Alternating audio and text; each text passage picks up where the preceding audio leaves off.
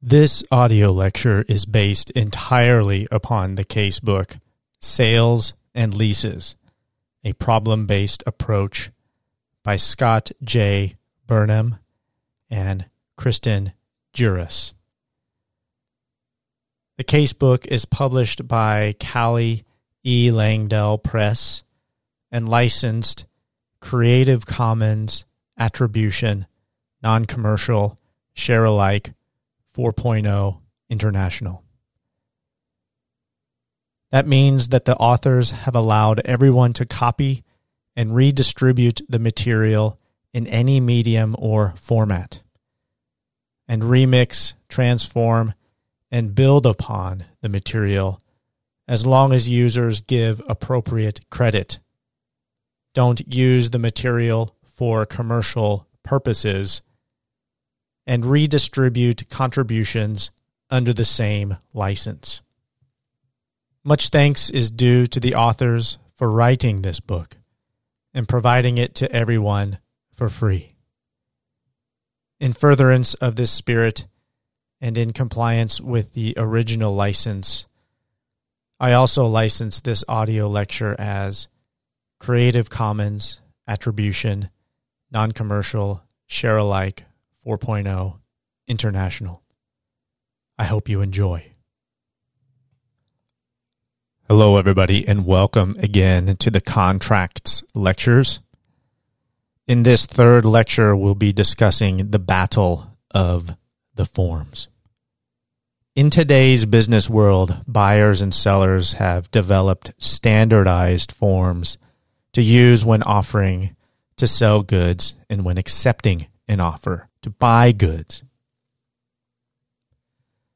These forms typically have blank spaces to fill in for material terms, such as the type of good, quantity, price, and delivery date.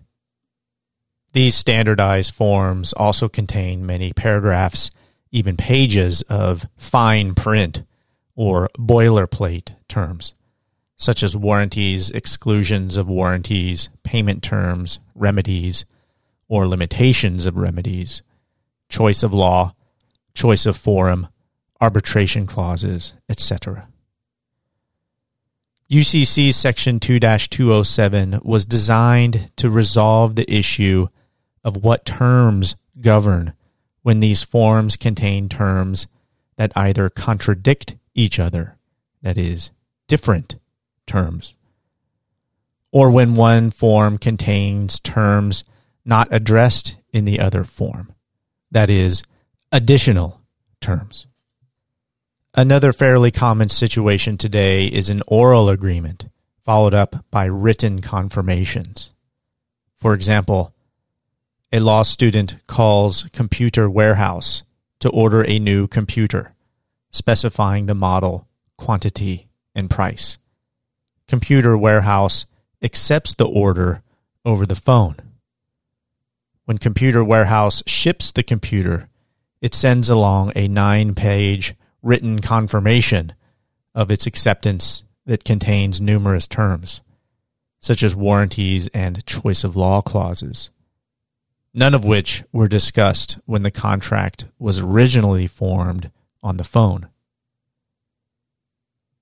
UCC Section 2 207 provides the framework for determining whether the additional terms govern the transaction. As a first step, we'll look at Section 2 2071 before the comma. As discussed in a previous lecture, formation of a contract at common law requires mirror acceptance of the terms offered. An acceptance cannot contradict terms contained in the original offer, nor add terms to those originally proposed. Such an acceptance becomes a counteroffer, which the original offeror is now free to accept or reject. The purpose of Section 2 207 is to allow, in some circumstances, a response to an offer that adds or varies terms of the original offer to nonetheless operate as an acceptance, whereas under common law, it would be construed as a counteroffer. Section 2 207.1 requires a communication that is either 1. a quote, definite and seasonable expression of acceptance, end quote, or 2. a quote, written confirmation, end quote, following an oral agreement.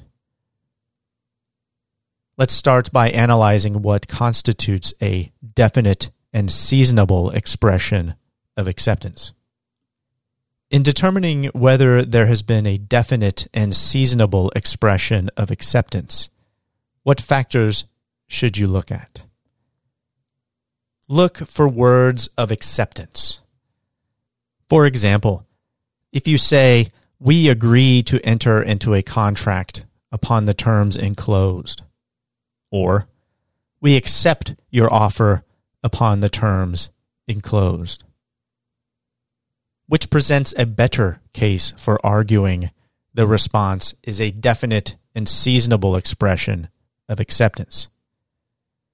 Is using the word accept in a response to an offer conclusive? Second, look at whether a purported acceptance manifests assent by the offeree to the offeror's proposed material terms. In the previous example, did this express consent to the material terms? If in its response to an offer, the offeree does not manifest assent to the material terms proposed by the offeror, for example, by proposing a different price, quantity, type of good, delivery date, or something inconsistent with any other important term, then you have good grounds to argue that the response is not an acceptance, but a counteroffer. On the other hand, a response containing a contradictory term or adding non material terms not discussed should not preclude acceptance. To put it another way, Section 2 207 is concerned with reasonable expectations. Parties usually read the material terms in the acceptance to be sure they conform to the terms of the offer. But they don't read all of the fine print. The intent of Section 2 207 is to allow formation of a contract, even if the fine print differs. Now let's look at the written confirmation portion of Section 2 207 1. Note first that the written confirmation must follow within a reasonable time. Section 1 205 tells us that reasonable depends on the nature, purpose, and circumstances of the action. So it will be determined on a case by case basis. Comment 1 gives two examples in which the written confirmation provision could apply. The first is a written confirmation following an agreement reached orally. The second is a written confirmation following an agreement reached by informal correspondence. In other words, key terms such as the description of the good, quantity, and purchase price are agreed to in an exchange of faxes. And then one or both of the parties follows up with its five page standard purchase agreement that includes numerous other terms not discussed in the exchange of correspondence, such as warranties and choice of law clauses. Now, moving to the second step. Look for language sufficient to satisfy Section 2 207.1 after the comma. Let's assume that you have concluded that so far Section 2 2071 applies because there exists either a definite and seasonable expression of acceptance of an offer or a written confirmation of an oral or informal agreement. Normally, either of these will operate as an acceptance, even though they propose additional or different terms. But there's an exception found after the comma in section 2 2071. Is the acceptance, quote, expressly made conditional on assent to the additional or different terms, end quote. Language making an offeree's acceptance conditional upon assent to its proposed additional or different terms may not trigger the exception if that language is buried in fine print somewhere in its written acceptance form. In Diatom Inc. versus Pennwalt Corp., Pennwalt offered to sell commercial vacuum dryers to Diatom. Diatom's response expressed its consent to the material terms. However, Diatom's response also contained language in fine print on the back that Diatom's acceptance is expressly limited to Diatom's terms and conditions, unless each deviation is mutually recognized, therefore, in writing. The court found that in order to constitute a conditional acceptance, the offeree must explicitly communicate his or her unwillingness to proceed with the transaction unless the additional or different terms in its response are accepted by the offeror. The court found that Diatom did not adequately bring its conditional acceptance to the attention of Pennwalt, and thus the exception did not apply. If a party has used language sufficient to satisfy the language of exception after the comma in section 2 2071, then there is no acceptance. If there is no acceptance, at this point there is no contract. There are three possibilities as to what will happen next. One, the parties will refuse to agree on terms. Two, the parties will agree on terms. Or three, the parties will go ahead and ship the goods and pay for them, moving the parties into section 2 207 3. Section 2 2073, which was added in 1966, is intended to apply when the writings of the parties do not establish a contract, but they act as if they have reached an agreement. Recall that if acceptance is expressly made conditional on assent, the response is not an acceptance, but a counteroffer. If there is no acceptance, then there is no contract established by the writings.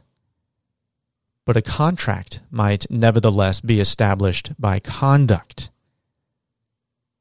In the case of Uniroyal Inc. versus Chambers Gasket and Manufacturing Company, the courts concluded that the writings exchanged between Chambers and Uniroyal did not create a contract because Uniroyal's acceptance of Chambers' offer to purchase goods was expressly conditioned on Chambers' assent to the new terms, and the record revealed no manifestation of Chambers' assent to those terms.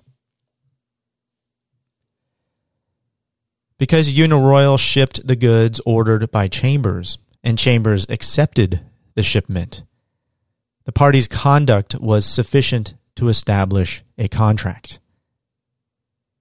In such a situation, Section 2 2073 provides that the terms of the contract are those on which the writings agree, as supplemented by applicable code provisions.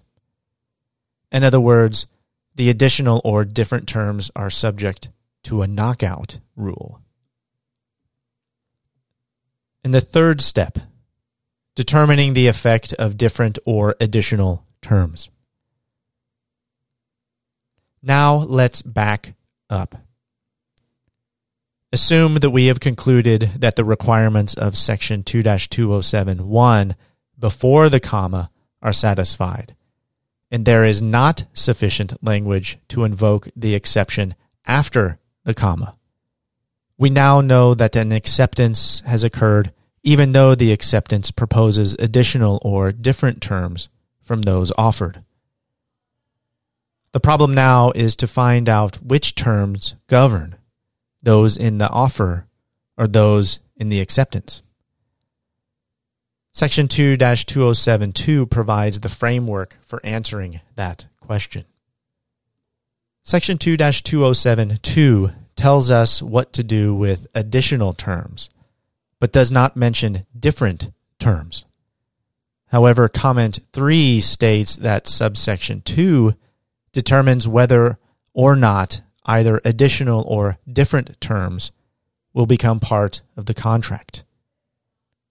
With regard to additional terms, one set of rules applies to contracts between merchants, and another set of rules applies to contracts in which one or both parties are non merchants.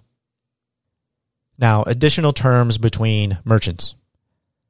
Subsection 2 states that any additional terms are to be construed as proposals, where both parties are merchants a proposed additional term becomes a part of the agreement unless 1.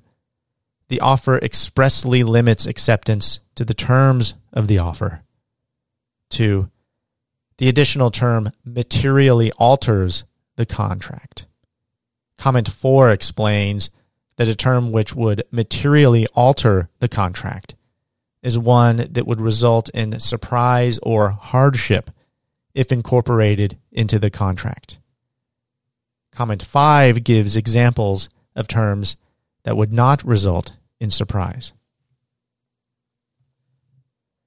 Or 3, the offeror gives notice of its objection to the additional terms, which can be done either at the time the contract is made by appropriate language in the offer, that is, limiting acceptance to the terms of the offer or otherwise making it clear that no additional terms will be considered a part of the contract, or within a reasonable time after receipt of notice of the additional terms. If any one of these three possibilities occur, the terms of the offer control unless the offeree assents to the additional terms. Several courts have ruled that in contracts between merchants, it is presumed that any additional terms proposed by the offeree become a part of the agreement, and the offeror bears the burden of proof as to the existence of one of the exceptions. Now, additional terms not between merchants.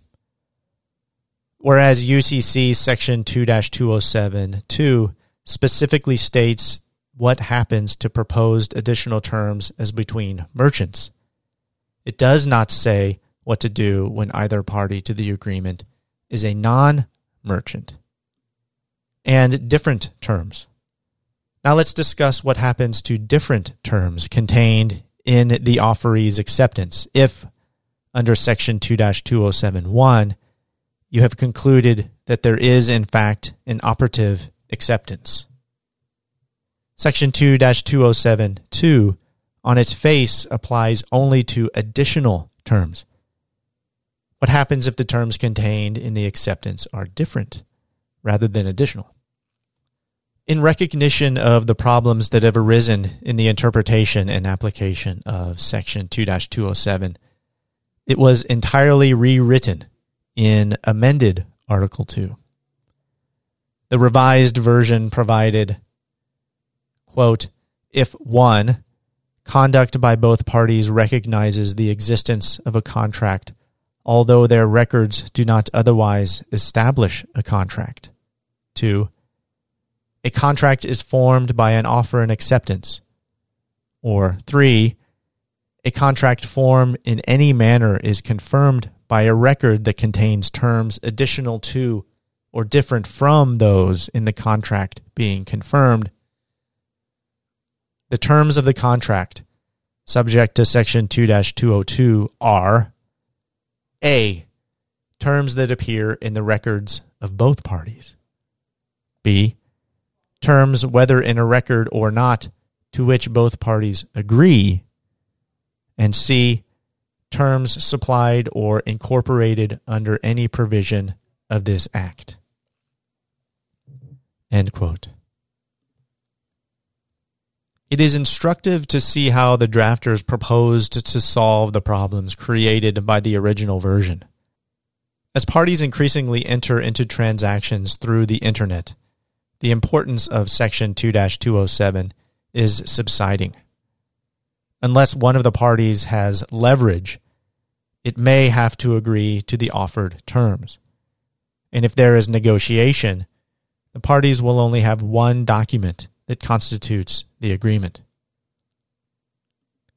If one party has agreed to the other's non negotiable terms in an internet based transaction, what basis is there for challenging those terms after the transaction has been concluded?